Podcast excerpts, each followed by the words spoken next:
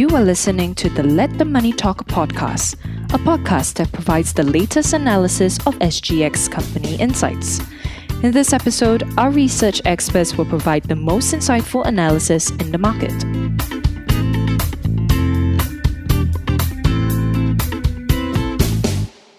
Thank you for joining us in this podcast. My name is Paul Chew, Head of Research with Phillip Securities Research. And in this episode, I will be covering our update on iX Biopharma. iX Bio is a drug developer that uses its patented Waferix freeze dry technology that can deliver drugs sublingually. Our report was dated 20th October 2021 entitled Multiple Share Price Catalysts. We believe there's at least four share price catalysts for the company.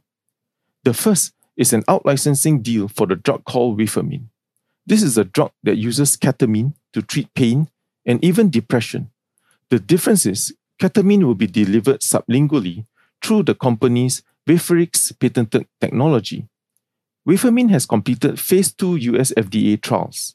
The next phase is to license the drug for phase 3 trials and commercialization. A licensing deal could involve IX Bio receiving one off upfront payment, followed by milestone payments on successful phase 3 completion, sales milestone payment on achieving revenue targets and percentage royalties from the sale of the product.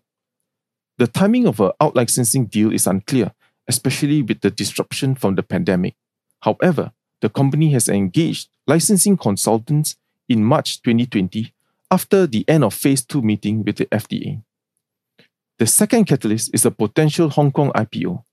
In July 2021, IX Bio announced plans to list its pharmaceutical business on the Hong Kong Stock Exchange as a biotech company or Chapter 18A.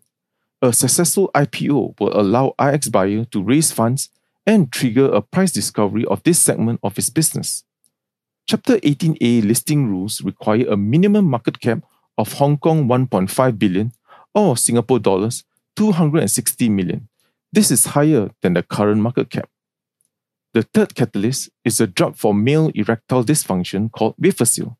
Wafesil uses the active ingredient sildenafil, which is found in Viagra.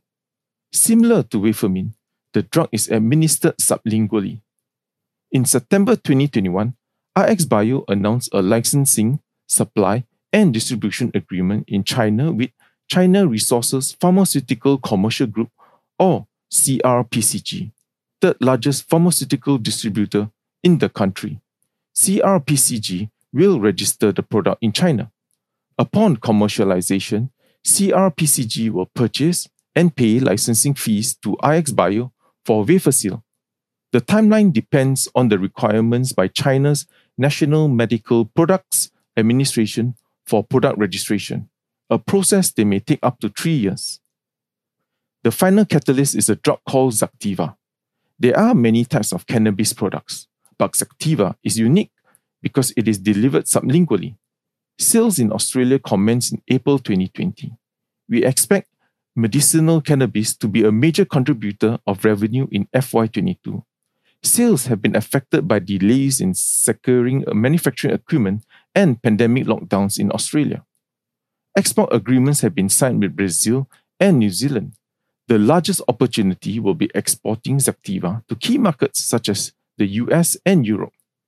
We maintain our buy recommendation at a lower discounted cash flow target price of 33.5 cents from 44.5 cents due to an earnings downgrade caused by a delay in new capacity and to account for the recent rights issue in July. Thank you very much for listening. If you enjoyed this podcast, please forward it to others, share it on social media, and leave a review. Follow this channel to hear our other podcasts.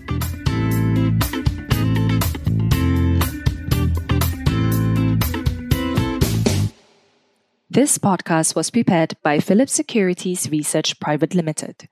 The information provided in this podcast is solely for educational purposes and should not be considered as financial advice. The views, statements, or opinions are made on behalf of Phillip Securities Research. The information and any analysis forecast, projections, expectations, and opinions contained in this podcast have been obtained from public sources, which Phillip Securities Research believes to be reliable.